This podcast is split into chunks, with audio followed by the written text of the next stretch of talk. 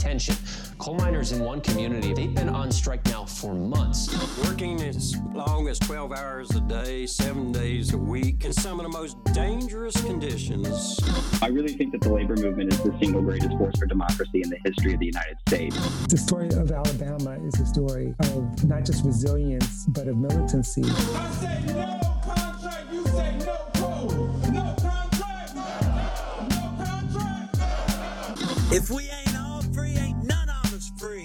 You're listening to Alabama's only union talk radio show, The Valley Labor Report, with Adam Keller and Jacob Morrison. Folks, welcome back to the program. You are still listening to the Valley Labor Report, Alabama's only union talk radio show, where we are now in overtime. That's the second half of the program, where we are online only. We have freed ourselves from the shackles of the FCC censors. We appreciate you staying with us. We got a couple of callers in the queue. Let's go to 715 area code. There's a 715 area code in the queue. Let's bring them on the air. 715 area code. What is your name and where are you calling from? My name is John. I'm calling from uh, the Jackson area. John from the Uh, Jackson area in Mississippi. John from the Jackson area. Yeah. Nice to hear from you, John. I don't know if you knew this, but Adam is from Mississippi. That's right, from Meridian All right. originally. And that, what's funny is I'm not originally from here, but uh, uh, it's growing on me pretty quick. I like it down here. There you go. There you go. Well, uh, what's on your mind, John? Uh, well, I work for uh, the uh, UAW down here. I work for uh, General Motors, the CCA, and the Jackson PDC. Mm. Yeah. Well, how how are you? Uh, how are you feeling about everything that's going on, and how's folks uh, in your workplace feeling about it? Uh, there's a lot of, uh, I'd say, we we've been anxiously awaiting every update. I'll say that. I, I, wish that, uh, it was a little bit. I, I know that uh, it's more clear now than it ever has been. Uh, you know what's going on during negotiations, what's going on, what we're uh, what we're actually fighting for. It's more clear now than it's ever been. I know that. It's more transparent. We love that uh, Shawn Fain's been keeping us clued in, but uh, we are, we are also completely in the dark, just like everybody else, uh, as far as when and what is happening. Like we didn't know until three minutes before that nine o'clock live stream when we all got a text saying, you know, what three plants were going out. And uh, it, feels weird to be part of that uh, movement when you don't know what's coming. You don't know when it's going to happen. We have no idea if like we're going to get a text uh, in the middle of the workday coming up uh, where we're all going to have to just all of a sudden drop what we're doing and walk out. We have no idea if someone from our representation is going to get a direct word from uh, up on up on high to to come to the plant and walk us out. We don't know uh, what how that's going to work out. Uh, so we're just anxiously awaiting information. Is uh, is what I'd say the uh, general feeling is. But we're all real happy about uh, finally being stood, finally standing up, finally uh, Mm-hmm. asking for what we deserve. Yeah. Yeah, I, I, I could imagine that. And, and I absolutely understand. And, and, you know, this is a totally, like, a, a, totally separate thing from, you know, the people who are saying, like, this is a you know this maneuver is like a sellout thing or whatever. But i uh, uh, and i think that's ridiculous. But what you're saying it, it totally makes sense that it would be you know I, it would make me a little anxious, uh, not knowing, you know, day to day. Okay, am I going to go on strike today? Am I going to go on strike today? Um, and you know, so I, I certainly understand that and appreciate that. But it's good to hear that, uh, you know, it's good to hear that that folks, even down in Mississippi, people tell us here in Alabama that uh, folks in the South don't want to stand up for themselves. Uh, that they don't want to, you know, they just want to do whatever the bosses tell them. So it's good to hear that folks down in Mississippi are, are happy that that you know their leadership standing up for them and that they're uh, being given the chance to uh, stand up for themselves too. Absolutely. You're uh, um, how long have you been working for CCA? Uh, I'm incredibly fresh. Uh, I've only got two years uh, at the plant, and uh, I was very lucky. I was extremely lucky. I was one of the, I'm one of the few people that after 90 days uh, was able to be hired. Uh, that's not a that's not typical from temp to from temp to full time. That is not typical. I was incredibly lucky, and before me, I was told that before I came in, uh, there was people that were working there for years and then just got let go, and that was just the case. That was just how it worked on rotation, and then, and then I was one of the first waves of people that uh, broke that cycle. Um, uh, so I was extremely fortunate. Yeah, absolutely. That's great. That's great to hear. And, you know, I was, what you were saying about kind of being kept in the loop it made me think about uh, when I was on the picket line with GM uh, workers in 2019. I didn't work at GM, but you know I've been a union member for for longer than than that, and so I, I went to be um, I, I, went on the picket line with them when they went on strike back in 2019, and it, it is absolutely you know it's very very different uh, now than it was back then. You know when I was asking them, you know, so what are the strike issues, right? They couldn't tell me because they didn't know. The bargaining committee wasn't telling them. They were just telling them that the company isn't where they need to be. And, you know, it's, you know, it says something about the membership that they were willing to trust their leadership that much and that they were willing to go on strike over that. But, you know, I, I think that, I don't think that they should have to do that. I think that they should be able to know what they're striking over. So, um, so, uh, uh, yeah, that, that made me think of that from 2019. It was kind of, it was kind of odd hearing that. absolutely. Um, yeah, we couldn't be happier. Actually, no, I can't be happier.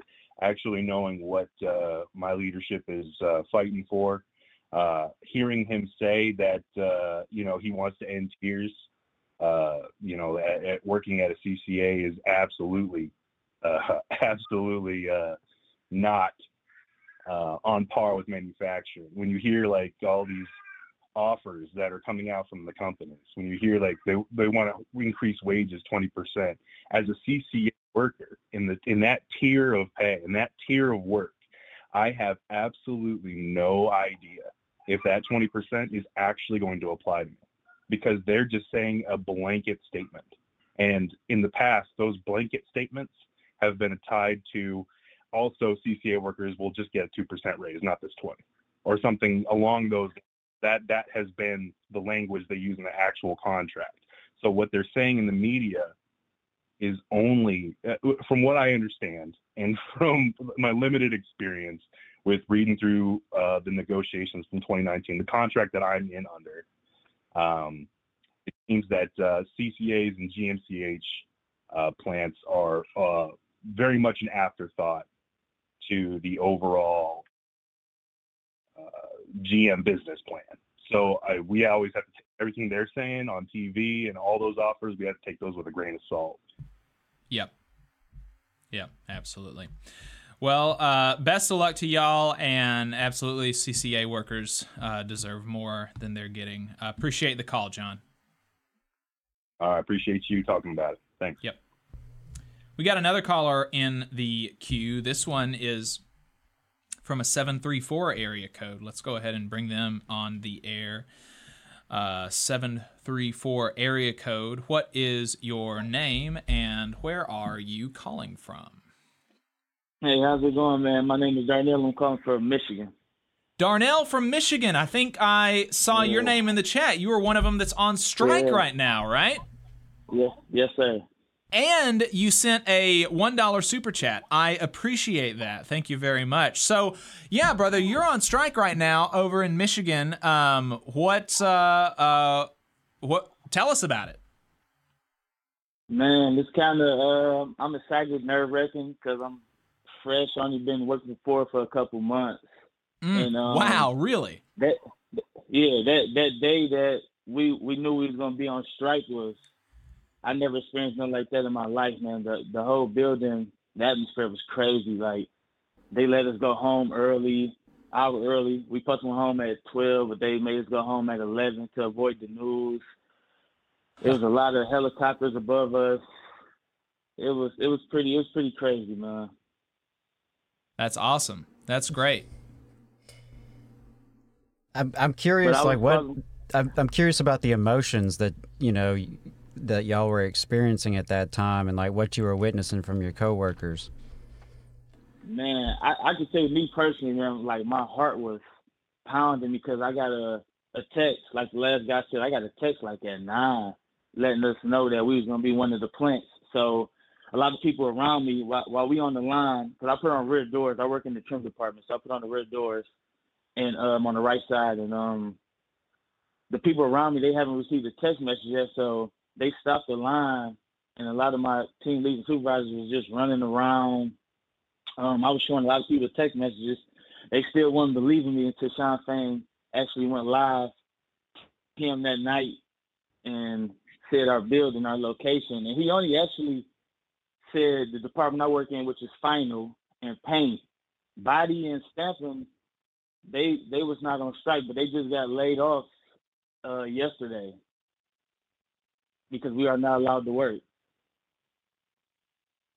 Gotcha.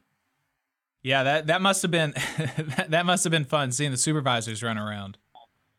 Yeah, it, it was it was it was pretty man. It was like I said, I was nervous and excited at the same time because I know we was making history and I don't know what's next. Like I got a four year old son. I work actually working two jobs now because I'm a temporary worker. So I'm working Mm. at four and working somewhere else just to survive and take care of me and my kids and my family. So Yeah, well now hold on, hoping- Darnell. I people tell me that UAW members have it good and that they're basically wealthy, like in the top one percent. How is it that you're working two jobs?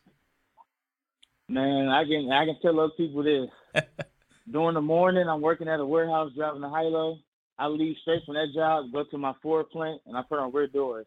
Mm. So I'm I'm I'm barely getting sleep. Mm. And it's, it, it's been it's been very tough. it's just unfortunate because there, uh, I know you're not the only one. You're not the only one, and I'm sure there are many of your brothers and sisters out there, uh, you know, with a similar story and a similar experience. And um, we know these companies can afford to do better by y'all, the folks who are producing the profits. So, I just want to send you, you know, all the love and solidarity I can from Alabama. Um, you know, Michigan may seem far away, but we, we got your back however we can, and you know appreciate what you're doing because, like you said, you are making history and standing up for, you know, not just the, the members of the UAW, but I would argue all of America, you know, all of American working class folks in this country. Yep. Yeah. I I appreciate that. Man. I actually just left the Union Hall by the way 30 minutes ago. And I seen my sisters and brothers out there. It was it was pretty crazy.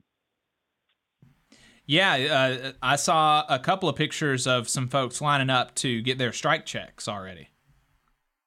Yeah, that, uh, well, no, um, we won't receive a tri- uh, strike pay until eight days from now. But I know we are like I had ten, I had to go to Union Hall today to uh, register to receive our strike pay. Like Mm. so, when that day comes, you can either get direct deposit or it can come in the mail. But nobody won't be receiving no money till eight days from when you strike. Gotcha, gotcha. All right. Well, Darnell, was there anything else that you wanted to say or, or talk about? Uh, no, man, that's it. I appreciate you guys so much today. Hey, brother, thanks. Keep it up and feel free to call back in next week. Thank you. Absolutely, yeah, I really appreciate that, and um, you know, it's it's tough. There are so many workers out there who are in that situation, who are working Mhm. multiple jobs to get by. You know, they're trying to take care of their family, um, and and that's something that we ought to all be able to agree on, right? That folks want to be able to take care of their family, have a decent living. Um, be able to go to the doctor when they need to go to the doctor, be able to get medication when they need medication. Um, You know, it's it's not a lot to ask, um, and it's not a lot to ask that if you're going to have temporary workers, that they be temporary. Mm. Ninety days. Yep. That's seems like a reasonable temporary period, um, but you know, 10, 10 years, five years, three years. You know, that's just totally unreasonable, and uh, you know something we we did this week that was really interesting was we spoke to labor leaders from other countries. Um, we spoke to labor leaders from Zambia and Indonesia, and we'll be you know using some of that footage at some point later down the road. But something that really stood out to me in our conversation was how many of these same issues workers are fighting everywhere. Right? It's not just the UAW members who are fighting against the the use of temporary contracts. Mm. It's not just the UAW who's fighting to return the retirement pension um, and fighting for their retirees. All right, these are worker issues that are spanning the country and spanning the globe. Yeah. Uh, and so, um, you know, it's it's really it's an important fight. It's an inspiring fight, uh, and we have their back. And um, you know, I'm really just wishing them all the best. And uh, I think you laid it out earlier. There's no question that the companies can afford this. Um, it's not a question of whether or not you know they deserve it. Uh, they cre- the workers created the profits, Mm. so it, it doesn't matter, you know, what you think in terms of who deserves what. Um, without those workers, there would be no profits. There wouldn't have been a quarter trillion dollars in profits over the past decade, right? That only happens because of labor. So it's time that labor get its share. Absolutely.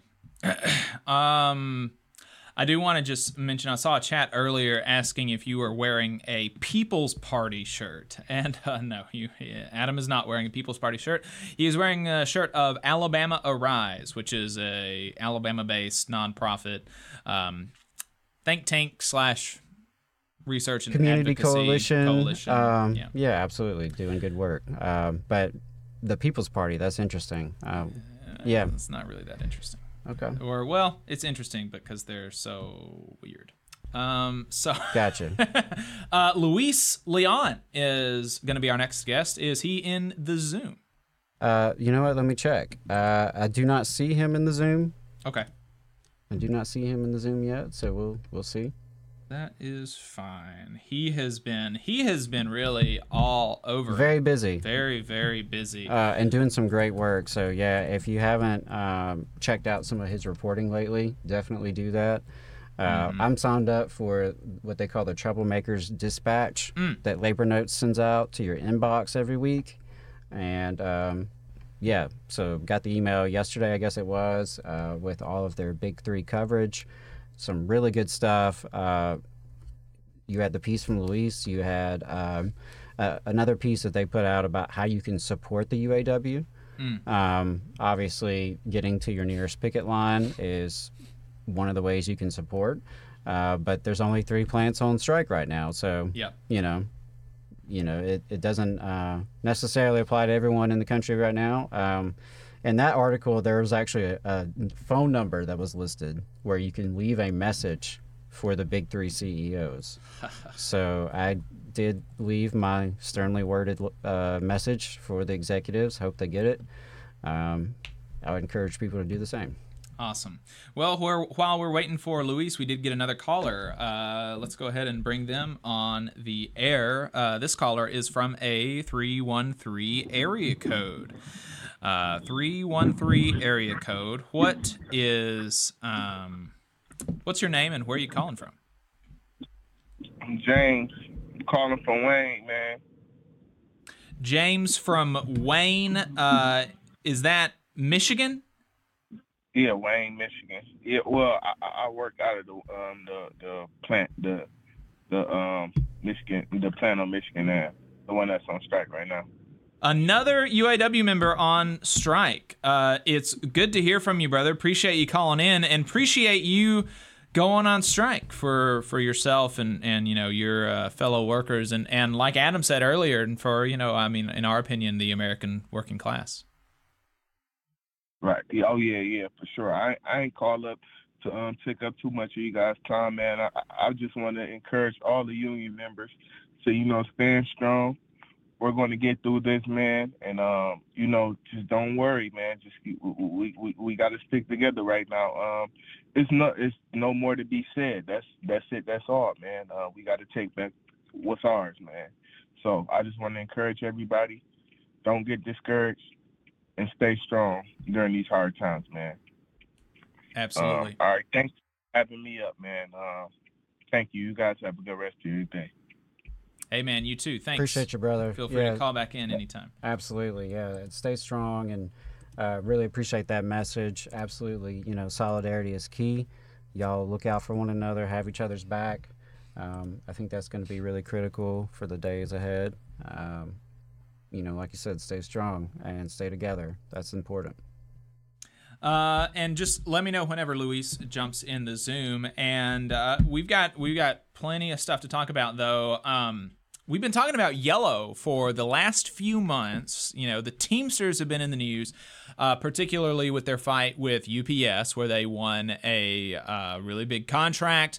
Um, a historic number of UPS Teamster members voted uh, voted at all, and then also voted in favor of the contract. So a lot of support for that contract, a lot of wins in that contract. But another big uh, story with the Teamsters was their fight with Yellow, which is a less than truckload uh, trucking company that went bankrupt recently uh, due to the mismanagement of the executives. The executives who had made financial decisions without the input of the workers, financial decisions that led to the ruination of the company, financial decisions like uh, acquiring competitors when they didn't need to be taking on loans to do that. And then after they acquired the competitors, they did not integrate their operations into Yellow's uh, into Yellow's profile. So they had multiple companies within their portfolio who continued to compete against one another, trying to undercut each other instead of working together. And uh, also, one of the financial decisions that UAW, uh, that the uh, Yellow made that led to the ruination of the company was keeping their prices much lower than industry standard. That's one of the reasons why they were not able to consistently turn a profit is because their prices were so low, uh, despite all of their debt, uh, despite the costs uh, that are associated with the running of the company uh, their their prices were just ridiculously low. So they went bankrupt due to mismanagement, and management has been trying to blame it on the workers, blame it on the Teamsters. It's the Teamsters' fault. It's the greedy Teamsters' fault that we are uh, that we went bankrupt, despite the fact that over the last ten years, Teamsters members gave five billion dollars in givebacks to this company in concessions.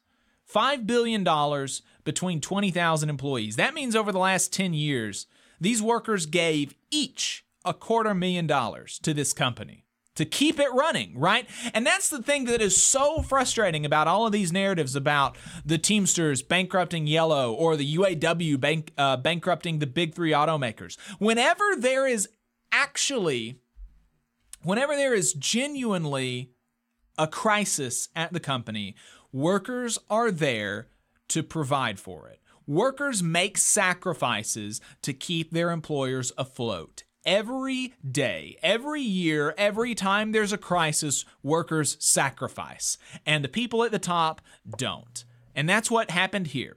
The Teamsters sacrificed.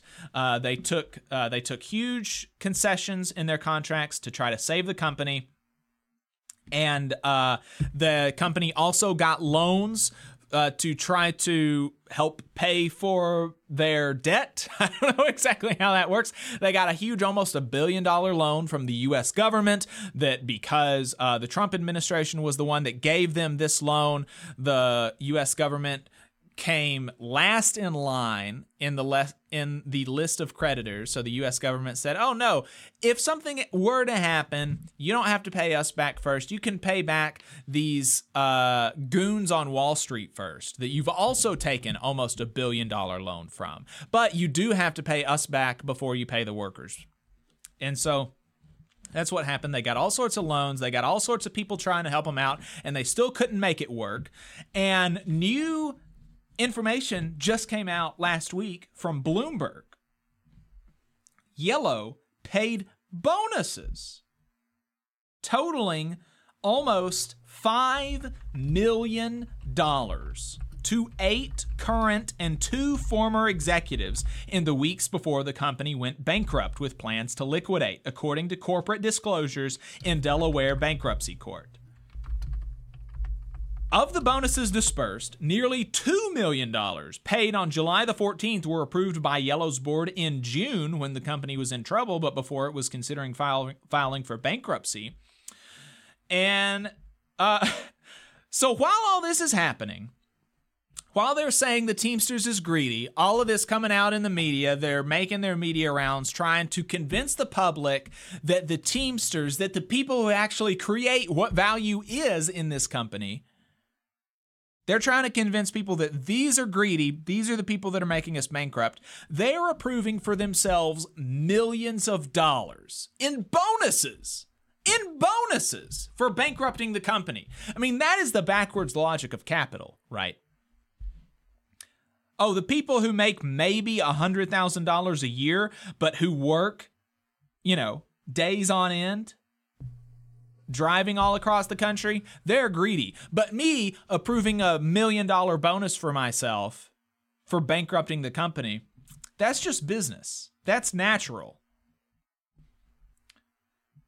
The July payments include a $1 million retention bonus to Yellow Chief Restructuring Officer Matthew Doheny, 1.08 million to Chief Operating Officer Daryl Harris, and 625,000 to Chief Executive Officer Darren Hawkins. Sean O'Brien, president of the Teamsters, said Yellow approved millions in executive bonuses in June at the same exact time they were voluntarily choosing not to pay millions in worker benefits to central states. That was one of the issues that uh, leading up to the bankruptcy is that Yellow was saying, no, we're not going to pay for your health care and pensions like we promised to, like we agreed to in the contract, like uh, we're just not going to pay it at the same time that they're approving these million dollar bonuses. Absolutely crazy. So, you know, there's another example of corporate greed for you. You just cannot sate the appetite of these people. So there you go. Adam, I heard you typing away. Were you talking to Luis in the Zoom chat? That's right. Yes. Very cool. Very cool. Well, really excited about really excited about this interview. Like we said, Luis has been all over all of this stuff about the UAW. He has written in The American Prospect. Got a lot of respect for them. Talking about U.S. auto workers, uh, the contract talks, and Stellantis threatening to move south to the non-union South. He wrote in the uh, uh, for in these times about the clean energy auto economy. Uh, he wrote for labor notes as the strike was happening, as the strike happened. Lots of stuff. And, uh, you know, despite all of that, Luis tells me that he has been able to consistently get between eight to 10 hours of sleep. Isn't that right, Luis? Yes, that's absolutely right. That's um, that's the reason for all the typos on my uh, tweets. Uh, I'm I'm getting uh, as you can see. Here's this bed. I, I slept so long. I just woke up. Uh, No, thanks for inviting obviously- me, Jacob. Yeah, thank you for talking to us. And obviously, that was a joke. Luis has been on the picket lines at all hours of the nights, and we really appreciate him uh, taking the time to talk to us. Um, and so, before you know, I want to go into some of this background reporting um, because it's really important to what is happening right now. But before we before we kind of back up, let's talk about what's happening right now. You've been on picket lines, uh, multiple picket lines. You've been talking to probably at this point dozens of striking workers and workers at plants presumably that have not been striking. What is the general feeling? We've actually already had a couple of callers that have been striking, and then one caller that uh, is at a non-struck facility, and everybody so far excited to strike. Uh, the fellow who's not in a struck facility right now said that he's anxious about not knowing when he's going to strike, but really excited generally about kind of the way things are going, appreciative of being, you know, stood up for, uh, of being kept in the loop, that kind of stuff. How does the three callers that we've had so far this morning, how does that map onto what you're seeing? Yeah, no, people are fired up. You know, they're standing up to corporate greed, and the labor movement is standing with them. So it's really exciting. Um, what I'm hearing is that you know, in the plants that people haven't struck yet, they're taking some creative tactics into uh, into consideration, including, um, you know, not you not working voluntary overtime, uh, slowing down production in that way. Um, and this is part of the stand up strategy, right? It unleashes the rank and file to take initiative. It makes negotiations unpredictable. As you know, as a as a union brother, that you know when you go into bargaining, some of these things are really boring. You know, it's a uh, a lot, and sometimes people think that the, all the action happens at the bargaining table. What we're seeing right now is that the action actually happens at these picket lines. It happens at the shop floor level right? So we saw already the impact that the stand up strike has had that the companies have uh, laid off workers as a counterattack against the union to dampen the morale that you're seeing um, all over the country. People are excited. Uh, even President Obama, uh, you know, the, the former deporter in chief, you know, maybe Biden, depending on how he stands, you know, he'll become the uh, union buster in chief. Let's see if he does what's right and stands for the workers. So far, he's saying some good things, but you know, the, the evidence will be uh, in how he responds to these EV um, subsidies that he's giving these corporations. So, so yeah. Uh, so kind of looping back to your point though, because uh, I am sleep deprived. Um, I think it's it's an amazing thing that we're seeing. We're seeing class wide demands in the front pages of newspapers all over the country, even though we're seeing some crank talk about second guessing this strategy the corporations are not second guessing it. They're responding and they're respond responding with a counterattack against the workers. And we need to stand with workers and lift up the demands that they're making because as Shawn Fain has said they're not only fighting for auto workers they're fighting for the whole working class. Absolutely and you know, speaking of the uh, of the strategy, you know, you said that there's been some cranks that have been second guessing it, and you know, we we've got a couple of clips from some uh, from some you know brilliant minds on YouTube um, who are you know uh, you know really, I mean, the UAW should be looking on you know just searching on YouTube for their next strategist because these are the brilliant minds, right? Um, but uh, but how are workers responding generally to the strategy? You think? Yeah, no, I mean, I think that's a good question, right? Because here's here's the thing. You, the strategy is intended to throw off the companies, right? Make it unpredictable for them. They don't know where uh, what plan is going to be struck. The industry mouthpiece, Automotive News, thank you for your labor. Um, they actually misled the companies into thinking uh, the transmission plans were going to be struck, and the the companies started stockpiling there so they were totally unprepared, you know, for what the strategy was. But in that level, when you introduce confusion as part of your strategy, in this case, the boss always seeks to divide us and confuse us. What the union has done is it has turned that tactic against the boss. And now the bosses are the ones that are confused and scrambling, trying to figure out what's happening next.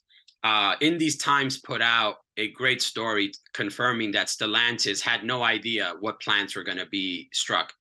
Um, so, but on the flip side, workers can also be confused. There can be FOMO.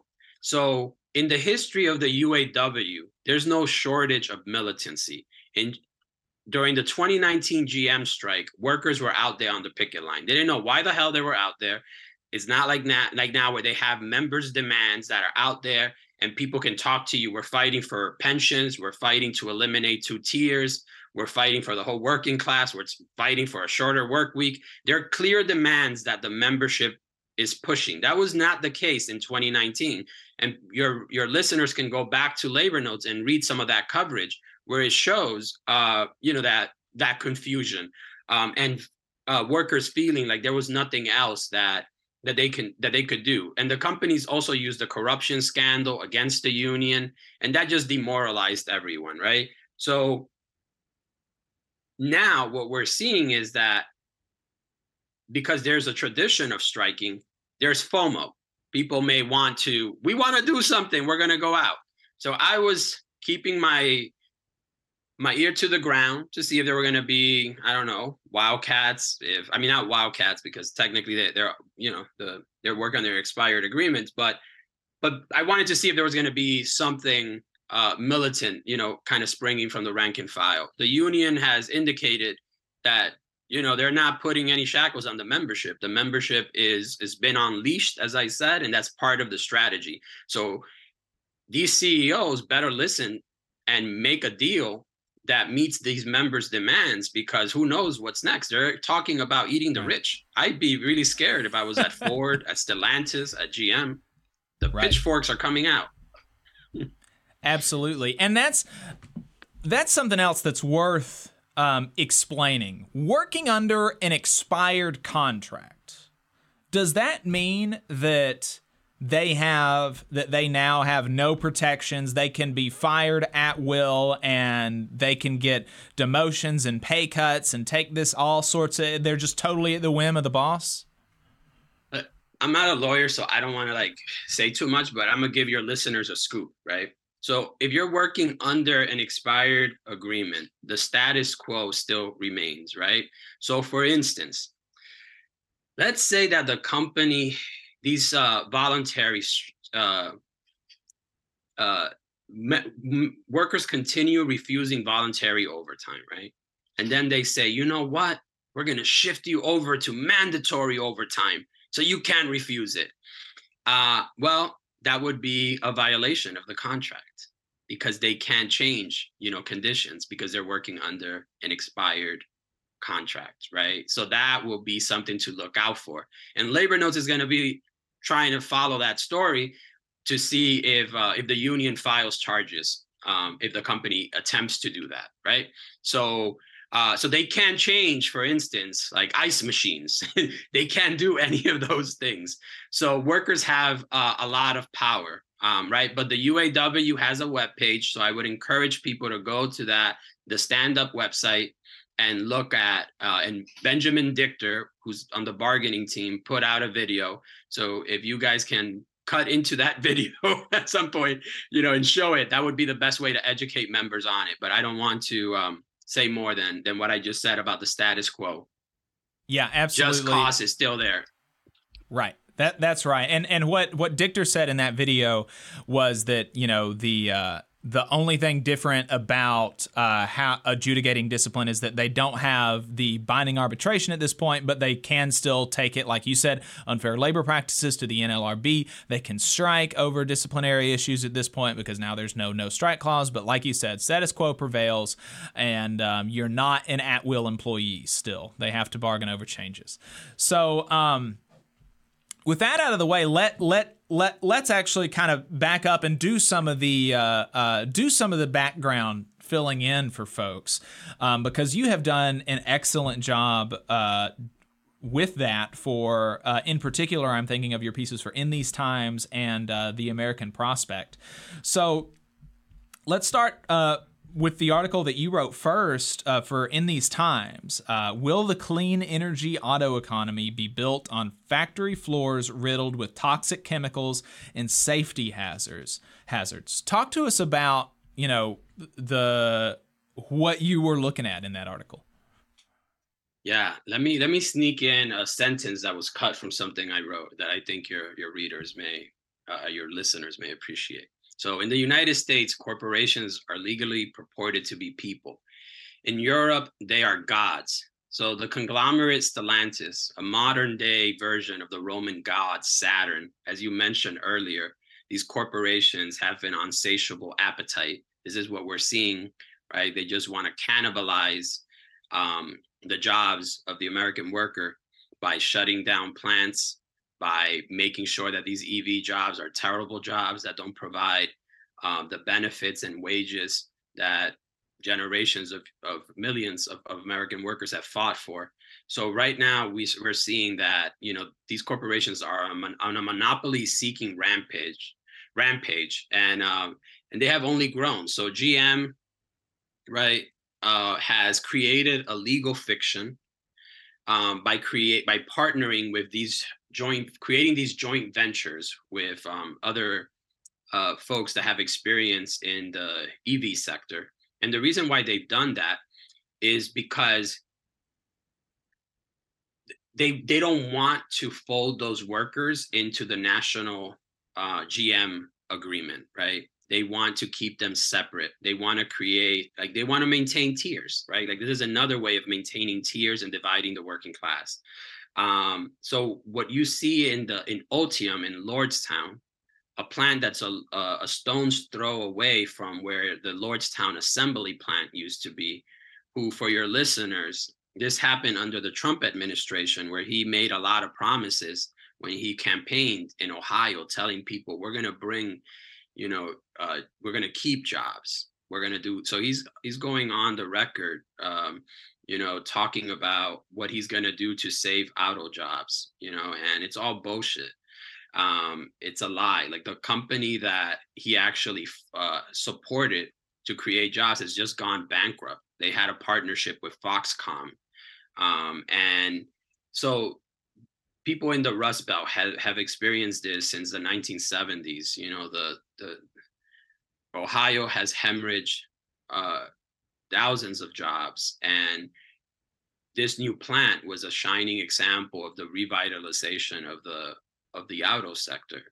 And the UAW supports the transition to clean energy, but they just want to make sure that those jobs are good jobs, that they're safe jobs, so what I wrote about in my in these times piece was I would hope I was aiming for the modern day jungle uh, for you know for the 21st century. Like people think of a factory floor and they think of of, of it being loud, of it being dirty. I snuck into the the, the lobby of Ultium Cells and it feels like a corporate office.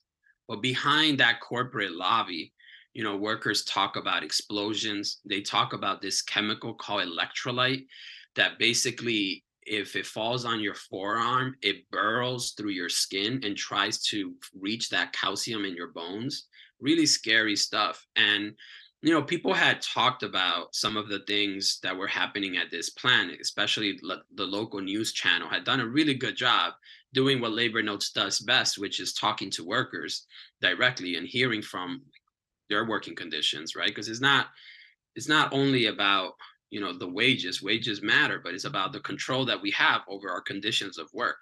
And in this plant workers didn't even have like respirators right? They had like these little cloth masks.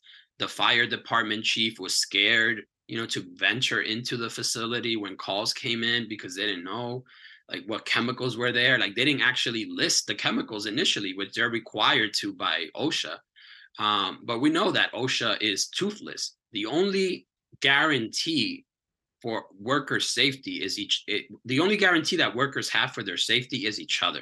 We enforce our safety by becoming shop floor militants, and that's what the workers at Ultium cells did, right? So they they banded together when they didn't have showers, which were mandated by OSHA uh, because of the chemicals they were the, the chemicals they were dealing with, right? And they they took action and the company eventually uh, installed uh, showers. In other instances you know workers talked about like the way that this plan operates is like the i describe them as like these vestibules that workers have to sometimes go in and remove like a uh, if there's a jam they have to go in and remove it and in some instances, the managers have forgotten that the workers are inside and have tried to actually lock these machines. So really horrific working conditions.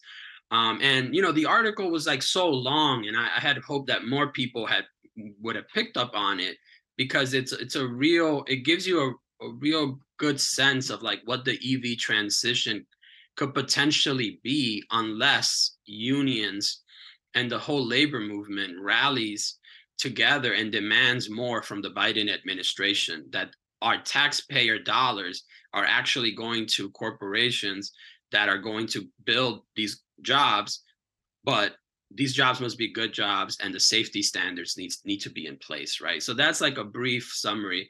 And because my brain is fried i started talking about stellantis which is not the company that is the joint partner at Ultium cells. That's a that's general motors uh, Stellantis is the is the company that shuttered the Belvidere plant.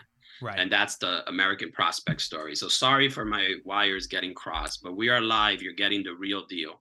Yeah, yeah, no, no worries at all. And so, wh- one of the things that you know about these battery makers, you know, you mentioned the the low pay, unsafe working conditions, you know, really bad stuff. Um, there is some attempt to fold them into the current master agreement that the UAW has with the big three with the you know in, in this case in the case of Ultium it would be the master agreement that the UAW has with uh, GM and some senators some US senators have come out in support of this. What is the status on that? And and can that happen? I know that there's some kind of like legal questions about that.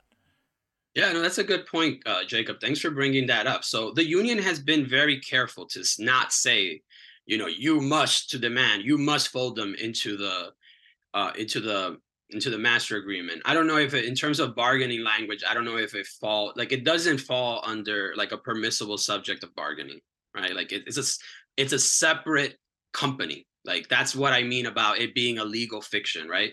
So it's important for people to understand that there's been some misreporting out there, unfortunately, even in the American Prospect, um, you know, uh, about this question. So politicians can say fold them in. The union can say mirror the standards of, uh, you know, of our GM contract. Um, but but yeah, but that's a key point. So the person that has leverage here is is Joe Biden.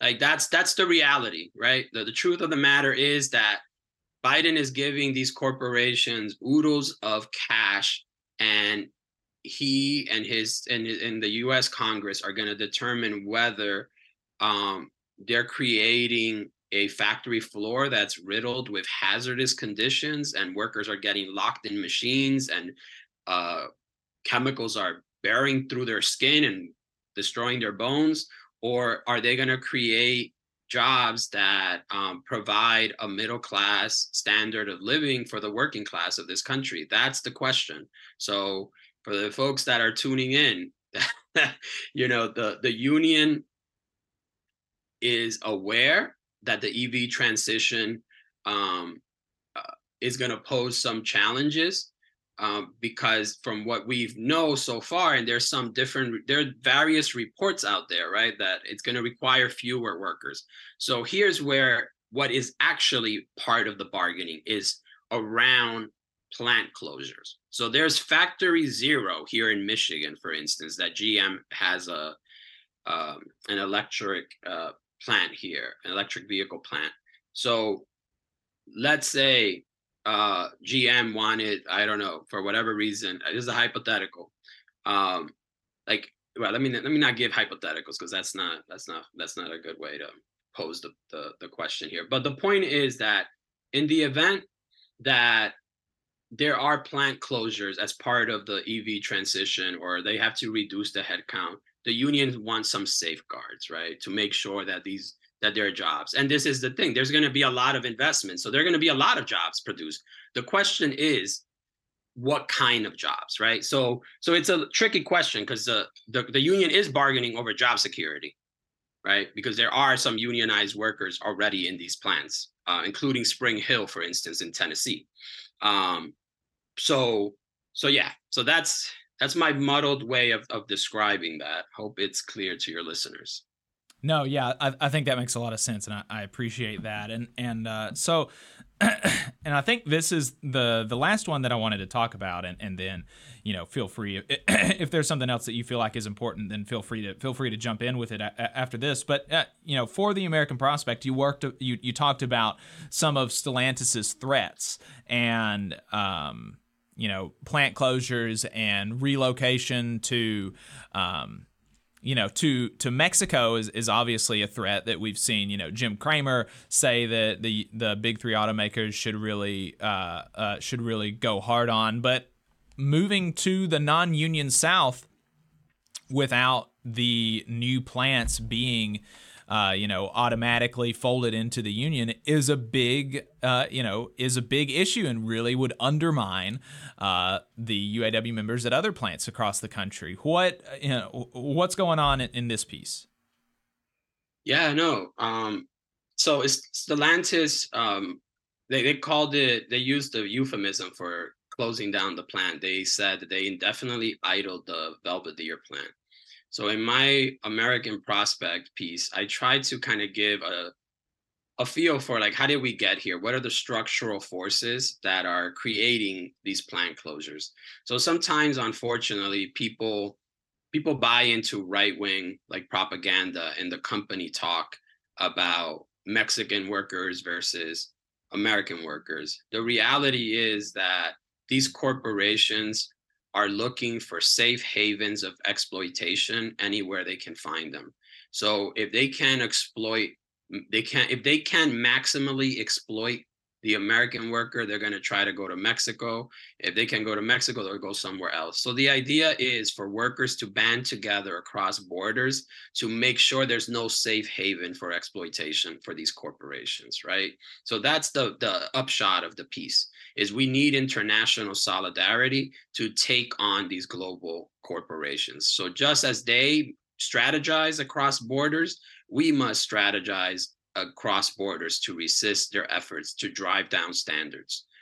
Um, so, be, so to put that in context, I talked a little bit about NAFTA and what happened um, during during the implementation of NAFTA. So when NAFTA was negotiated, there were there was some concerns that it would create um, that it would drive down standards, right? So they wanted to put in place some guarantees around environmental guarantees, standards, wage standards, um, so that the wage differential wasn't like as high. Uh, Labor Notes published a book in 1995 that showed that, you know, a U.S. auto workers was was earning about 868. At that point, uh, a Mexican auto worker was earning like a dollar, right? So, so so these companies know that they have like an advantage obviously in in relocating um, across uh, across the border but it's also not ac- just across the border it's also the south right so these these companies the transplants have also been growing their footprint in the in the US south right and they have they pose an existential threat to the UAW as well, because you cannot.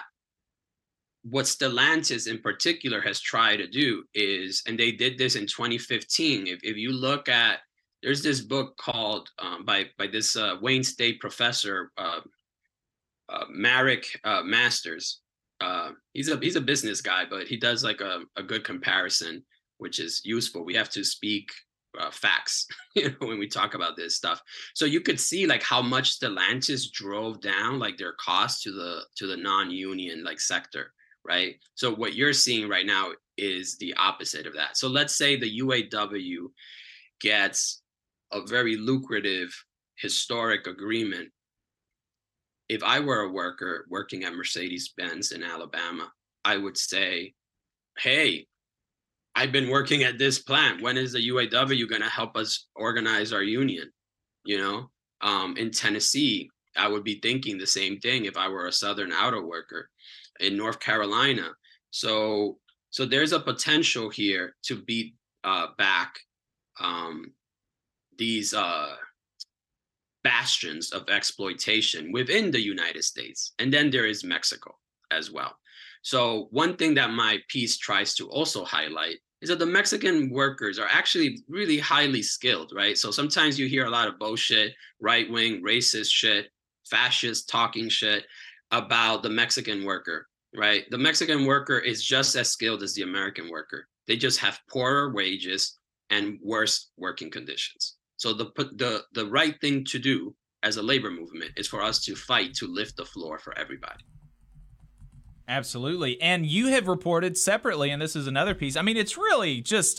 I don't know when you're finding the time to sleep at all. I don't know if you are, but you reported on on some Mexican workers in Mexico uh, standing with, in solidarity with the UAW, saying that we are not going to be working mandatory overtime either. Um, and particularly uh, Israel Cervantes, I believe she is with the new uh, independent union at a GM plant in Silao. Um, and that kind of solidarity, you know, it's it's it's easier and somehow we still we still haven't been able to do it in in in large part but it's easier you know for an american auto worker to kind of say or believe that they're in solidarity or, or that that you know the Mexican auto workers deserve better and and if they went on strike it would you know wouldn't be too difficult for us to support them you know, presumably, or it just doesn't seem like it should be. But I could see how it would be really easy for a Mexican auto worker to look at the US auto workers and buy into that kind of right wing framing that the American media want other American workers to buy into and say, look at how much more money the US auto workers make than I do here in Mexico, and they're striking for even more. Why should I support them? Uh, but she's she's not doing that and several and and unions in mexico several or, or uh, that union in particular in mexico at gm is supporting the uaw talk to us about that yeah so Israel Cervantes um, was a worker who was fired um, after he supported gm workers when they went on strike in 2019 he was also fired because he like led a campaign against the company union um, that controlled that contract. The the principal officer of SINTTIA, the independent union that eventually won an election there, and you know they were able to bargain a big wage boost uh, for the workers uh, last year. Her name is Alejandra uh, Morales. Uh, she's the principal officer of SINTTIA. So they've put out statements in the past in support of U.S. Uh, auto workers, and Israel has um, been part of this worker center called Casa Obrera that has been um, trying to help other workers in the auto sector in a really repressive conservative state of Guanajuato um, organize. And so that he's going to be actually in Michigan uh, on the 20th of September, and he's going to join uh, workers, stand with them on the picket line in solidarity. Um, one thing that I also like to mention about the efforts of Mexican workers, especially in the context of Belvidere. So there's another campaign that Labor Notes wrote about by workers at a auto parts plant called VU Manufacturing. The owners of that plant are actually based here in Troy, Michigan, not too far from where I'm staying. So the workers there, mainly women, led a historic campaign uh, to form a genuine union. When they were trying to bargain with the company, the company stonewalled, and ultimately they closed down the plant. They just completely closed down the plant. They blacklisted all the workers. Most of them now can't even find work in the in the sector that they've known their whole lives. They've all worked in these uh, border uh, factories, and right now there's a real opportunity for the workers at Belvidere whose plant was shuttered and the jobs, you know, moved over to Toluca, Mexico, for those workers to come together in a really practical way and say to the world that an injury to one is an injury to all. And it's not just a mere slogan. Here's the evidence. Not only did Stellantis shutter this plant in Belvidere, but this other uh, auto parts uh, manufacturer did the same in Mexico.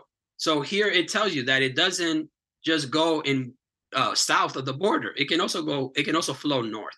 So here's why I keep emphasizing this point about international solidarity and how crucial it will be for the UAW going forward to take the call of upholding um, that kind of political vision of a unified working class. It's not because it sounds nice, it's existential and we need it. And we know that, like Chomsky likes to say, I love this quote there's a one sided class war. The Chamber of Commerce, the Republican Party, all these people are coordinating with one another to drive their agenda. The working class needs to do the same. We need to coordinate across borders so that the workers at VU, when they form a genuine union that holds the promise of lifting standards, the company doesn't say, in violation of the new trade pact, the USMCA, uh, oh, we're just going to move. We're going to close it down. Here's another area where the Biden administration is failing.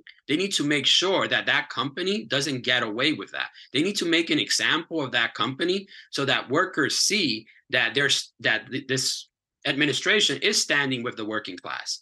So workers, auto workers are not only standing up in the US, they're standing up in Mexico. Is Biden going to stand with them? That's the question, absolutely. And uh, it was it was interesting. Got a little emotional there.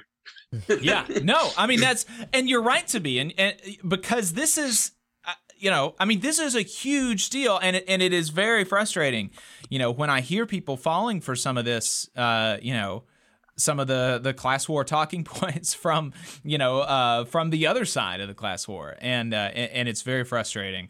Um, and it uh, I enjoyed seeing Shawn Fain kind of hit back at at Biden's you know, weekly supportive comments. You know, he said, you know, I think the the big three should do better, but he did he wasn't specific. He didn't make a commitment to you know come on the picket line or anything like that. And Shawn Fain said, you know, I think that Joe Biden is scared, and I you know I think that I think that that's probably correct. So uh, we'll see what happens, and and we'll keep folks updated, and obviously uh, Luis will as well.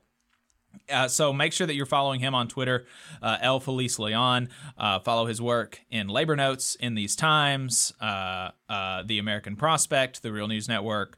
Um, lots of uh, he's in lots of places, as are other journalists covering this covering this issue. Luis, is there anything else that you think um, you wanted to make sure that that we spoke about before we let you go? No, I wanted to make a pitch to all the southern southern workers out there to support the Valley Labor Report. I really appreciate the work that you folks are doing. Labor Notes, you know, supports you guys, and um, thank you for inviting me on. And carry on with the amazing work that you are all doing. Appreciate it, brother. Thanks. It really means a lot. Um, we uh, yeah. So like I said, Luis Leon staff writer at Labor Notes. Make sure that you're make sure that you're subscribed to Labor Notes. If you're not, we are obviously uh, Labor Notes, uh, and we're not just subscribers because Labor Notes is a sponsor of the program. Uh, we have been subscribers for I think years now. I don't know how yeah, long. I've probably, I don't know. You've been probably a decade. Uh, probably, yeah. It's probably been yeah. ten years now. Uh, I have learned a lot from them, and I always recommend their trainings that they provide. Yep uh, yeah, I can't recommend their their coverage enough. Uh, really appreciate what they're doing for the movement. 844-899-TVLR is the number, 844-899-8857. And we have a caller on the line who has been waiting patiently while we finished our interview with Luis. I appreciate it. That caller is from a 502 area code. Let's go ahead and bring the 502 area code on the air. 502 area code. What is your name and where are you calling from?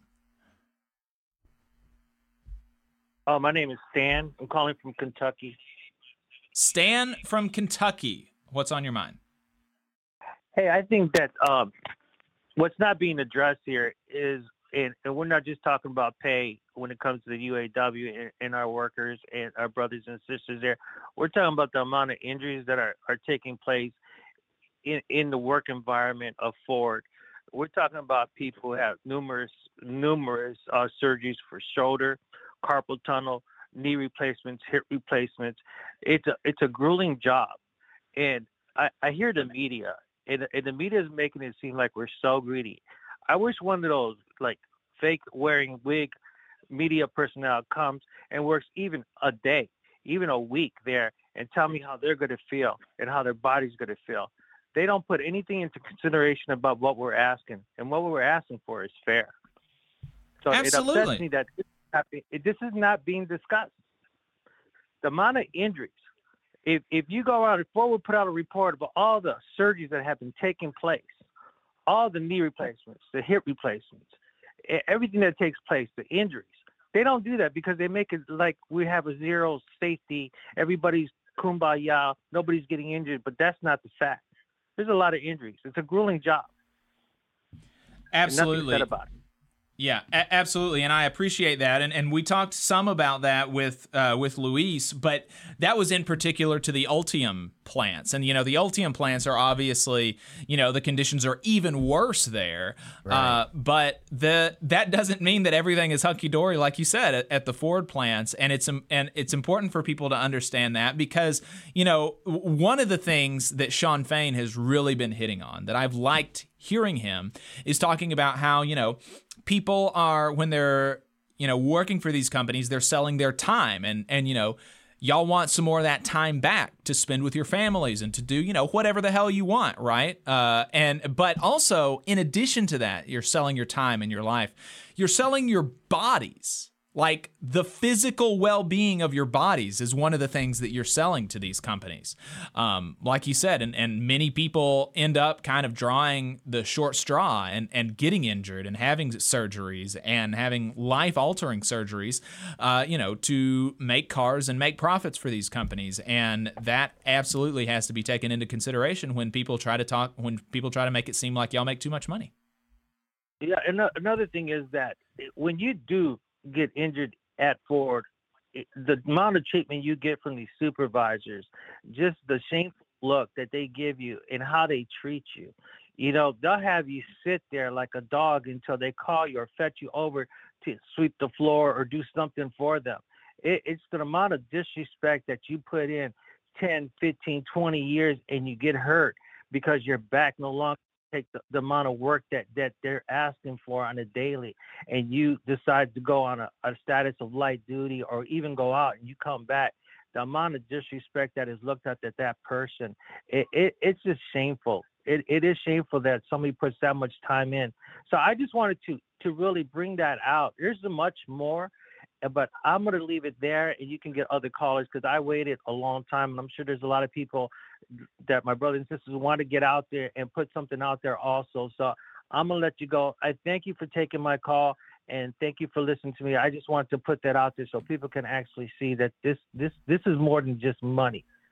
absolutely So you're I absolutely right it. i appreciate the call Yeah, I really do appreciate the call and uh, appreciate you lifting that up because you're right. Uh, safety is so important, and um, you know, I, I think you're right, Jacob. You know, there there should be a constant reflection on the fact that people are selling their physical well-being, and uh, you know, really coming at a cost. Yeah. We do have another caller on the line. That caller is uh, from a 304 area code. Caller from a 304 area code. Let's go ahead and bring them on the air. Uh, 304 area code. What is your name and where are you calling from? Hey, Jacob, it's Jared from Local 27 IFPTE calling from Huntsville, but I retain my West Virginia phone number for good reason. There you go. That's right. Jared, uh, IFPTE Local 27. Folks, Jared, like he said, he's from Huntsville. We know each other. Um, uh, he's a good brother, uh, represents. Um, uh, member of the NASA union here in Huntsville. That's something that a lot of people don't know. NASA is unionized, um, and and this is one of the one of the rocket scientists making it happen. I appreciate you calling in, and you having a West Virginia area code is not incidental to the reason for your call. Yeah, that is absolutely correct. Um, you know, we were having some back and forth earlier in the week, and you did mention it uh, earlier on the show today. Um, you know, but I'm an alumnus of West Virginia University, West Virginia born and raised. Um, graduated from West Virginia with degrees in engineering and Russian studies. Uh, you know, about seven years ago now. And uh, just yesterday, the Board of Governors and especially University President Elwood E. Gordon Gee uh, decided to uh, fix a budget shortfall that they've caused by ending a very large portion of the liberal arts programs, um, including the entirety of the World Languages Department. Um, in addition to something like, I forget the exact number, but something like 150 faculty just yesterday. Right. Yeah. What is Um, the what is their reasoning for this? Why are they saying that this has to happen? Uh, they're they're doing typical business doublespeak where they're citing efficiency gains and needs for uh, process improvement, uh, and depending on which lie they've been called out on, they shift their story. Um, they hired this consult, you know, this consulting company, RPK Group, which is basically a McKinsey, um, to hide behind when they're doing this. But even worse than that is, you know, Gordon Gee's got a history of this. He's done this at every university he's been at. Um, he's been at Ohio State, he's been at Brown, he's been at Vanderbilt, and he just never gets punished for this until it's bad enough they kick him out. But then eight to ten months later, he's at he's a president in another university somehow. Mm. And what Um, and and so you know the what is some of the pushback? You know, he's he's saying basically that oh we got to do this corporate speak, uh, we got to save money, blah blah blah. How are people responding to that? What in what ways is it not true? Well, for one, um, the programs that they're targeting are profitable, and then they're claiming that they're not profitable. And I'm using profitable just in like they bring in more money than they actually cost because a lot of these liberal arts programs are they have very low operational overhead, right? You're fact you need some offices, uh, you need some standard lecture halls with blackboards, projectors, etc., and good libraries and internet and these are the programs they're targeting. Um, another thing that they've done is they've targeted some of the programs that WVU is kind of unique in offering. Um, for those of you who have, for those in the audience who have children who like to watch Sesame Street and you know Jim Henson style, you know puppetry programs, West Virginia is one of two, was one of two universities in the country that had a puppetry program for example. They also have one of the best ceramics programs in the country, if not the best. Um, I'm I'm scrolling through. I've got. I'll send this to you later. Uh, it's the write-up from the Daily Athenaeum, which is the student newspaper. Um, and you know, it, it's a lot of they're claiming they need to cut in order to be profitable. They're they're citing some programs just don't meet don't serve state needs. Uh, there's someone I've given them contact information. I'm hoping they'll reach out to you. Her name is Maya Helm. She's got a tweet here. Um, academic programs with this high number of students that receive tuition waivers, quote, do not serve state needs. And that's coming from somebody in the administration. And it's like, for those of you who don't know, West Virginia University, West Virginia University is not the only university in West Virginia, obviously. Uh, there's Marshall, there's Concord, there's Glenville State, which recently became a university. Um, but West Virginia University is the university and cultural institution for the state. West Virginia's population is only about 2 million people. Um, so, you know, they, you know, down here in Bama, we've got, you know, University of Alabama, but it doesn't have the same cultural cachet because it's, you know, there are other in, large institutions that represent Alabama culturally uh, in the zeitgeist. And also, WVU is the only place where a lot of engineering programs, liberal arts programs, administrative programs, you know, like uh, public accounting or public administration. The it's the main law school in the state. It's got one of the larger medical programs in the state, and it's also the cultural representation in any form of like sports, right? Um, you know, there it, it's I'm still just processing it a lot. I apologize for rambling, but you know, it's the institution for a lot of West Virginians. Right. Well, I, I appreciate you calling and, and kind of filling in some of the some of the blanks uh, for us there. I, I've been seeing a lot about it on Twitter, and I just haven't been able to uh, take the time to dig into it. But it seems like a, a very uh, I mean, totally unnecessary kind of attack on the public um, and on Right. educators and uh, higher education, and Mhm. um, and so I, you know, uh, uh, definitely my thoughts are with everybody that that this is affecting uh, directly and indirectly. Yeah, I'll I'll keep forwarding contact information for some folks who might be able to do a better job describing the situation than I am. Thank you. Thanks, brother. Appreciate it. Yeah, absolutely. And I think it's not a coincidence that liberal arts was targeted. And, you know, No. that's a broader trend that we're seeing in higher education is that, um, you know, it's it's less desirable to study history and literature. Um, you know, they're they're funneling folks away from that and uh, funneling folks away from critical thinking as well. Right. So, uh, here's another story that has been in the news. If you want to call in, phone number still open 844-899-TVLR, 844-899-8857. Actors and writers are on strike. Been on strike for a long time. Writers been on strike for a much longer time than the actors. Um, the update on that story is that the writers are finally coming back to the table with the, or no, more accurately, I apologize for that wording. That's not how I meant it to come out. Uh, the media companies are finally coming back to the table with the writers. The writers always been willing to negotiate. Uh, media companies have uh, are the ones that are not being in good faith. Uh, but they're coming back to the table next week, and so hopefully we're getting closer to a resolution. Hopefully.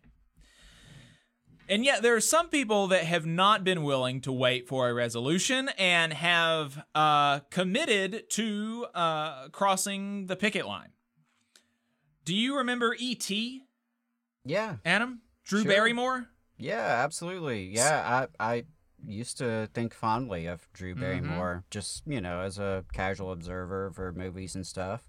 Seemed like a nice person. Seemed like a nice person. I even thought highly of her as recently as a few months ago when she uh, did not attend some red carpet award show or whatever because that's what the writers and, and the actors uh, requested people do in solidarity with the strike.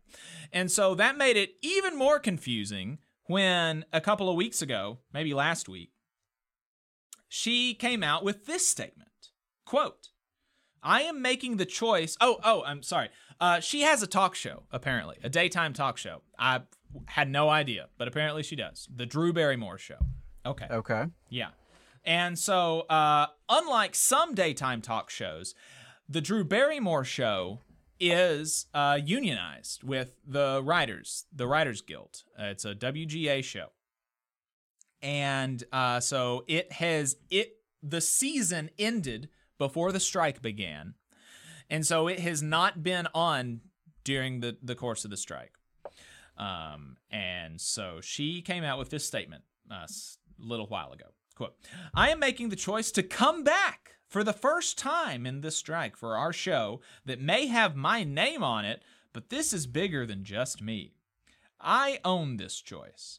We are in compliance with not discussing or promoting film and television that is struck of any kind. We launched live in a global pandemic. Our show was built for sensitive times and has only functioned through what the real world is going through in real time. I want to be there to provide what writers do so well, which is a way to bring us together or help us make sense of the human experience very lofty goals for the Drew Barrymore show. I hope for a resolve for everyone as soon as possible. We have navigated difficult times since we first came on air, and so I take a step forward to start season four once again with an astute humility.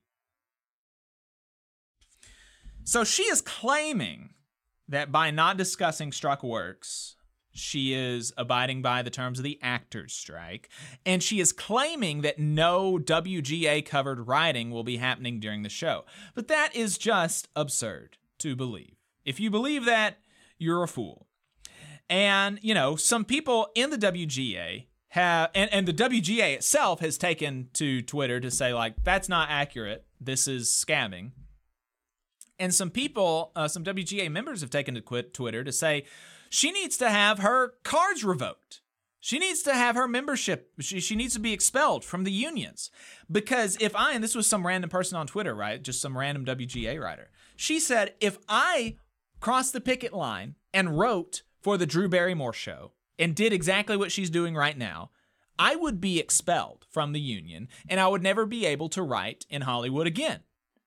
But she, because she's famous, I mean, maybe she will be expelled. Who knows? But nothing has happened this time. And so she shouldn't have special treatment because she's famous. And so we're going to see what happens there. But Drew Barrymore is now a scab. That's unfortunate. Very unfortunate. Uh, she's not the only one, though. Bill Maher. We talked about Bill Maher last week. And so I guess he was kind of soft launching this scab arc that he's going through last uh, week when we played a clip of him talking about how some of the writers' demands are, quote, kooky. Uh, demands, like he said, uh, making a living.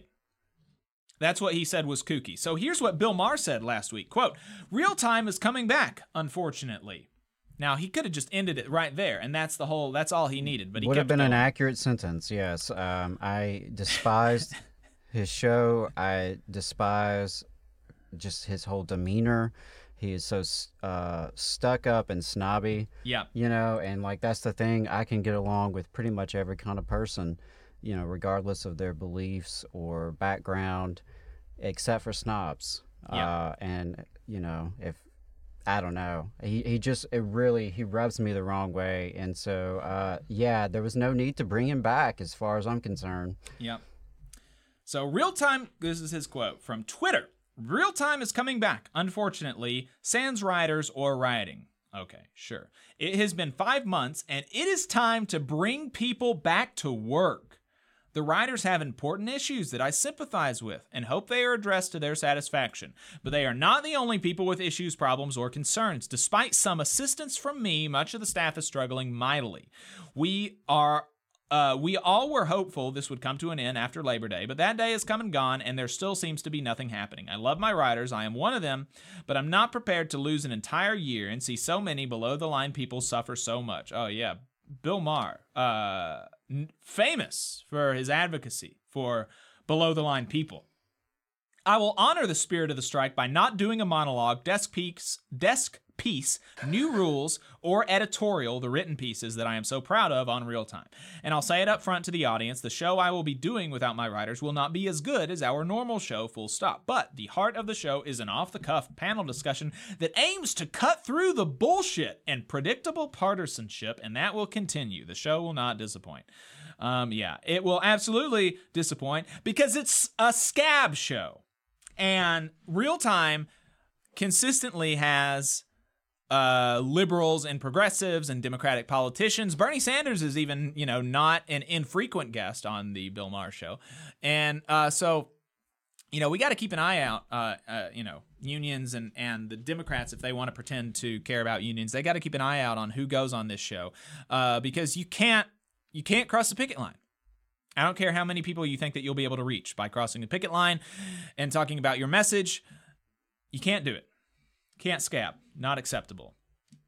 So uh, that's where Bill Maher is. And as a result of this, you know, like Twitter sometimes does, uh, there was some old dirt that came out about Bill Maher that I felt like would be worth uh, checking out. And so this first one is more lighthearted. And the second clip is really kind of freaking weird. Uh, really pretty gross. But the first clip is just extremely funny because he made he he is made to look like a fool by uh professional wrestler professional wrestler uh Rowdy Roddy Piper back What- in the oh, 90s. oh, oh, goodness! I one of my favorites. There you go. One So of my favorites from he- back in the day. Yeah, uh, biggest anime crossover in history. Okay, so let's take a look at uh, Rowdy Roddy Piper on Bill Maher's old show, Politically Incorrect.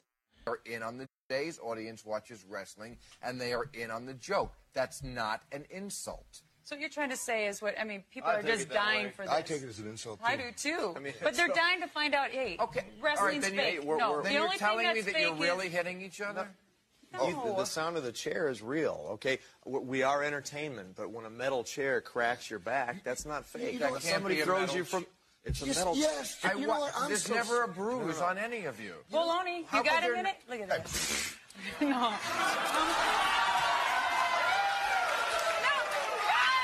Hip.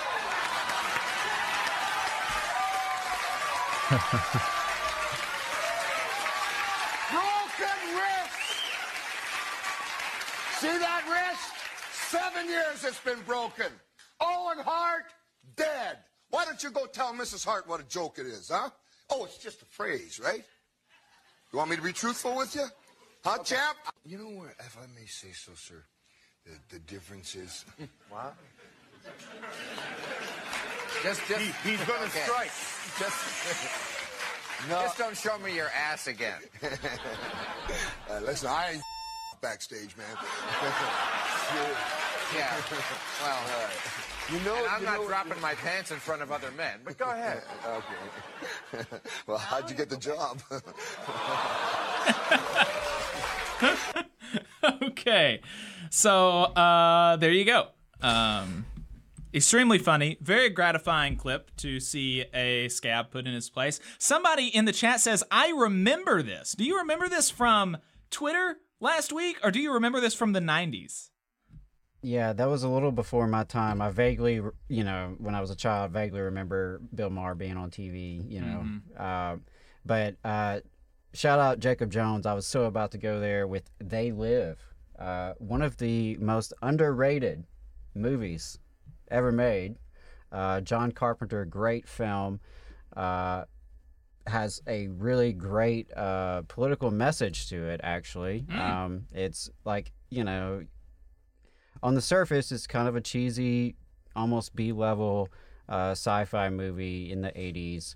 Uh, but it's really a very sophisticated takedown of Reaganism and um, also features Rowdy Piper kicking some ass for quite a few minutes at a time. Um, Hell yeah. Uh, there's there's an extended fight sequence there that South Park later parodied. Uh, it's it's really it's a great great movie. They live. So if you get nothing else out of today's episode besides being fired up for the UAW strike and, and expressing your solidarity for UAW, uh, you can also check out They Live. Hell yeah. Uh, so, like I said, this one though is like really. I mean, uh, Bill in this clip is defending rape. I mean, uh, just really kind of disgusting stuff. So let's let's play this clip and you know, uh, scab rape defender Bill Maher. People magazine agrees with me because they put her on the cover, Mary Kay Letourneau, the teacher from Seattle, who uh, is in jail because she is in love. That's how I view it. Uh, I admit, I admit that it's that it's unorthodox. She is 35. The boy is 14. She, he was younger when they started. But the big story Has he this been week. bar mitzvahed? Have I? No, is he? Oh. Okay. Um, but she is pregnant again. That was the story this week. With the second child by this boy. So basically, they're having a family and they're keeping the mother in jail because she won't conform to what society feels should be the perfect American family. Is is that why they did it? That's why they said, "Look, lady, you don't conform, so we're gonna put you in jail." I mean, think about that. This is he's talking about at this point, 35 year old and a 14 year old, and this is the second pregnancy. So this, so the first one had to have been when the boy was 12, right? It takes time to get I do. I pregnant do. again. Twelve seems to come to mind. Yeah, it's been a while since I, you know, read anything about that case. I don't. I don't know anything about that case. okay, case. it was a big what I- deal. Yeah, when I was a kid. Um, you know, I, I so I vaguely remember it just kind of growing up. But, uh, yeah, I'm not surprised to hear that from Bill though. Um, you know when so somebody on on Twitter, you know, so they shared it on Twitter, and so they had like a little something about it. You know, here's Bill defending statutory rape, and so I was expecting it to be, you know, like still statutory rape, but you know, more in like a gray area, like a 22 year old teacher and a 17 year old student or something. Like that still wouldn't be acceptable because of like the power dynamics and the teacher and the student relationship and all that kind of stuff. But you know, it's like I, you know, you expected him to be Right. Yeah, I, I, expect hear- it, you know, like I understand what you're saying. that's what I was expecting. But that is, you know, talk a 33 year old and a 12 year old. Like that's rape. That's just that's just rape. That's not, you know, not conforming. That is sick. So there you go. Scab and rape defender Bill Maher. But um He's really he's said some very disgusting things on his show over the years. He's Mhm. been on TV for a long time, and you know I get it. Uh, we're on the radio every week and, and you say a lot of things, but I've Right. never um, Right. said hate speech against Muslims or condoned rape or any of the other disgusting things he's done. Yeah. Really, really kind of wild stuff. But, you know, to, to wrap this segment up, I want to, you know, uh, uh, we can kind of come back around to Drew Barrymore, and and you know I'll, I'll give you some some some good news. Uh, she came out last week with an apology video for um for saying initially that she would come back. So let's play this first clip from her apology video. And I just want everyone to know my intentions have never been in a place to upset or hurt anyone. It's not who I am. I've been through so many ups and downs in my life. And this is one of them. I deeply apologize to writers. I deeply apologize to unions. I deeply apologize.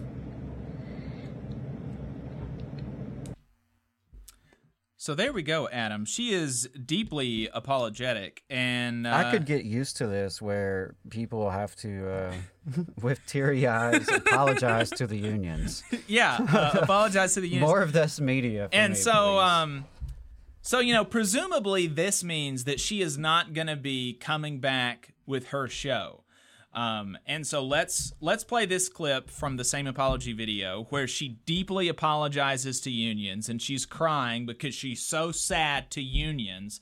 And so here's the let's play this clip where she uh uh you know talks about the status of the show.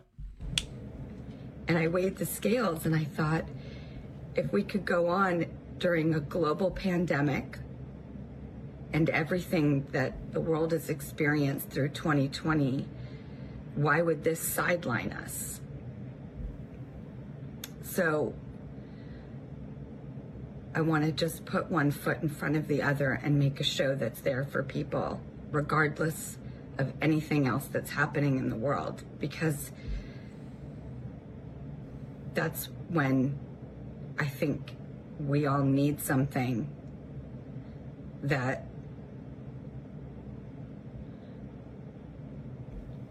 wants to be there. Hmm. Adam, did did I miss here, or does it sound like she's still gonna do her show?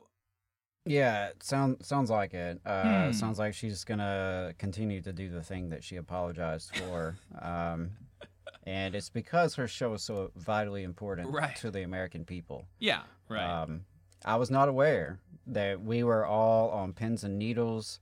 Mm-hmm. You know, we've got such multiple layers of crisis in, impacting our society, right? We've got the existential threat of climate change, skyrocketing wealth and income inequality, uh, global tensions throughout the world, nuclear weapons, you know, viruses.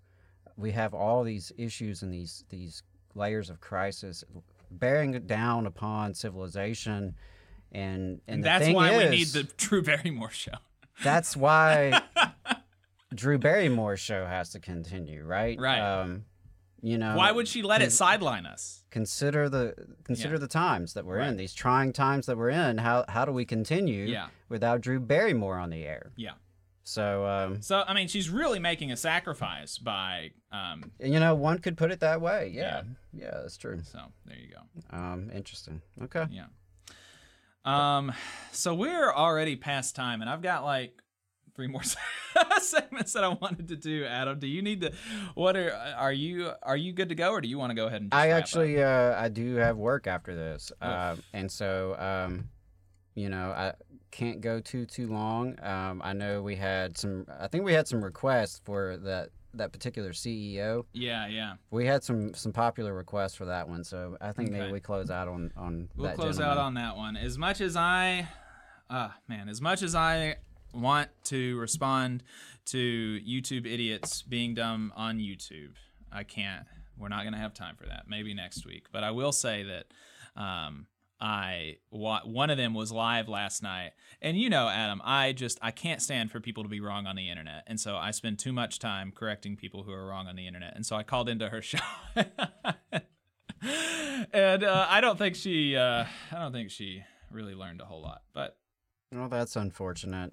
You Yeah. know, But let's go ahead and play this. Um, so this CEO guy, this guy is at a property summit by the uh, put together by the Financial Review, talking to a bunch of business owners and developers and freaks. And here's what he had to say about the current state of the world economy. I think the problem that we've had is that we've, you know, we, we have people decided they didn't really want to work so much anymore through COVID, and that has had a massive issue on productivity. You know, tradies have definitely pulled back on productivity. You know, they, they have been paid paid a lot to do not too much in the last few years, and we need to see that change. We need to see unemployment rise. Unemployment has to jump 40, 50%, in my view.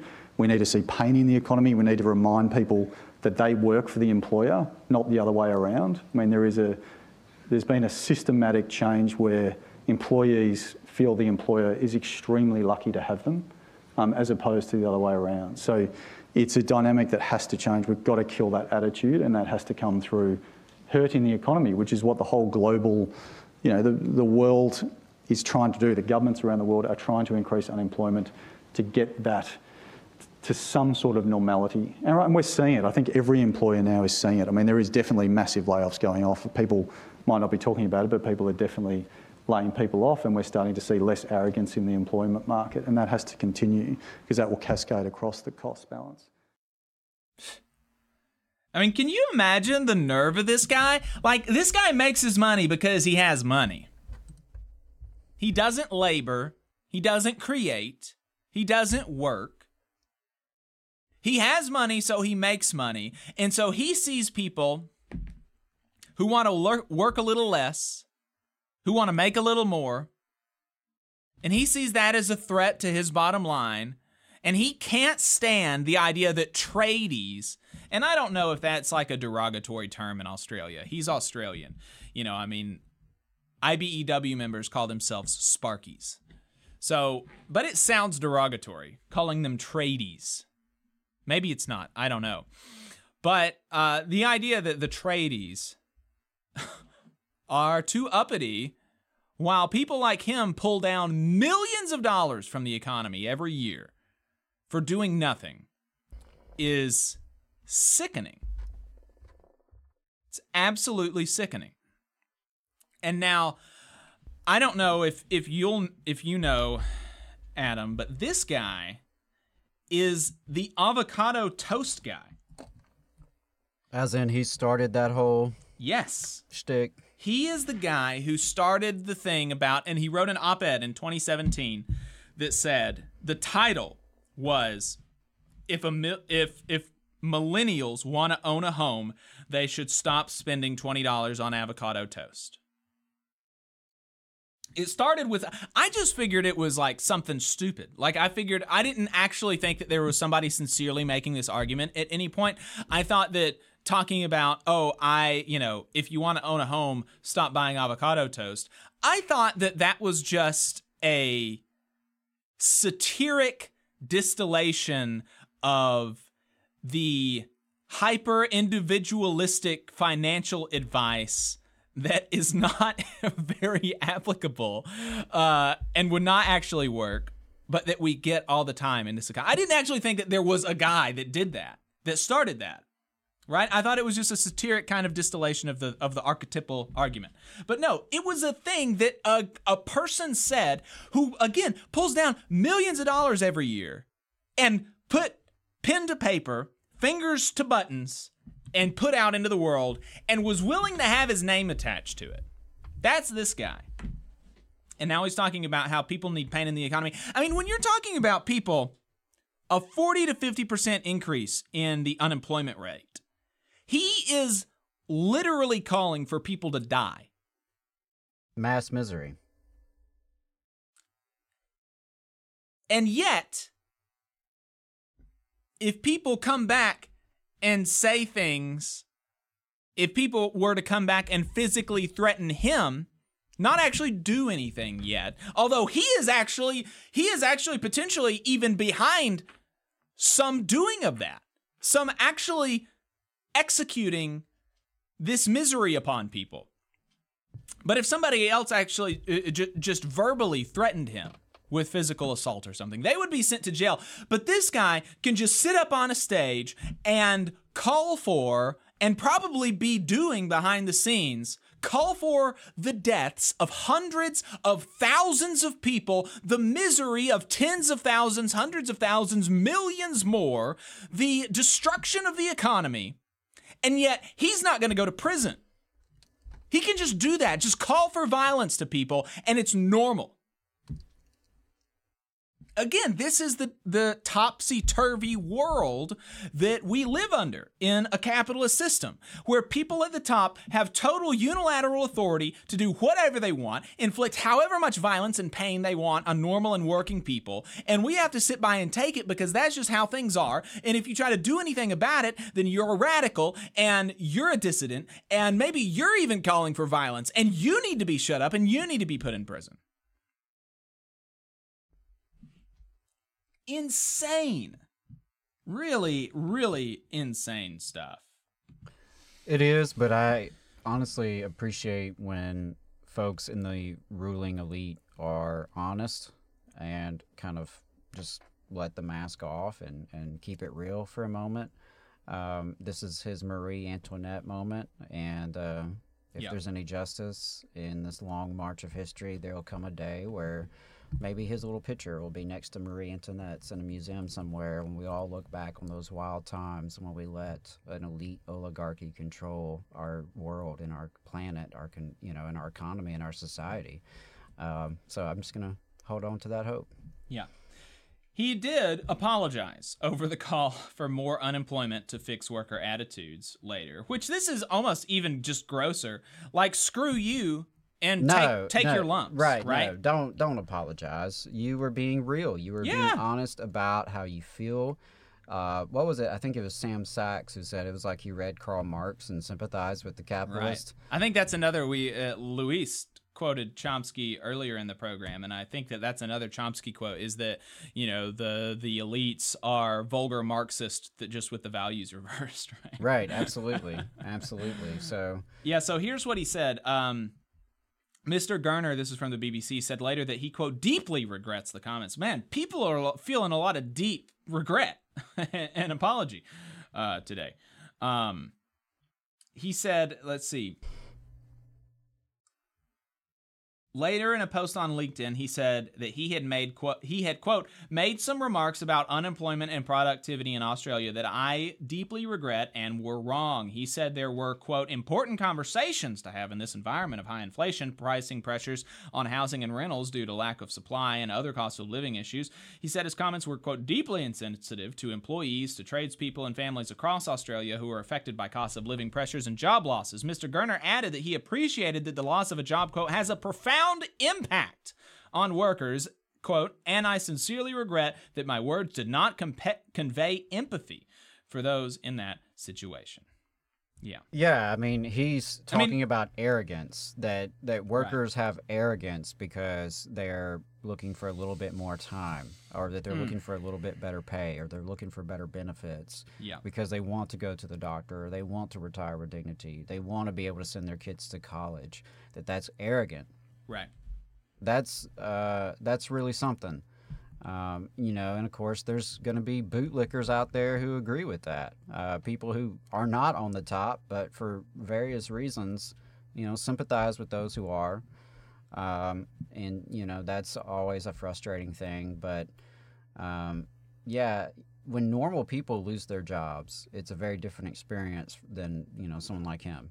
You know, someone like him can fail upwards, right? Uh, he could lose his job tomorrow and he's got enough money, enough assets to where he's going to be okay for the rest of his life. yeah He's never going to have to worry whether the lights are going to be cut off, whether he'll have groceries that weekend, whether he can afford the medication that he's prescribed. He'll never have to worry about that. Whereas 60% of Americans are living paycheck to paycheck. Wealthiest country in the history of planet Earth. 60% of our people are paycheck to paycheck uh, and living under that stress and living Mhm. under that anxiety. And so, um, Yeah. yeah, it's it's it's re- very revealing And I'm glad when the ruling class folks uh, show us who they are and what they're really about. Ezekiel in the chat uh, really summed up the last two apologies that we've written or that we've read. Uh, apologize for the words, but keep doing the deeds. Indeed. Right, absolutely. I'm not interested in apologies like that. All right, so that's going to be it for us today. Uh, appreciate everybody's time. Uh, like the stream and subscribe to the channel on your way out if you would.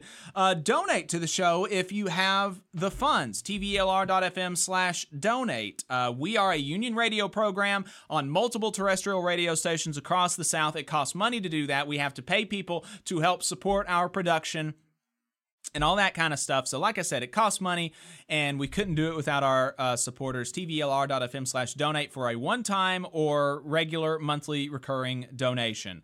Uh, also, our first ever live show is tomorrow, Sunday, September 17th, at Shenanigans Comedy Theater off Leeman Ferry Road at 6 p.m. $20 for general admission, 35 for VIP. That gets you in an hour early to talk to us and our guests. Going to be a lot of fun. Union made beer, uh, union member testimonies about beating the boss, talking to activists about their work in the community, games, um, stand up sets.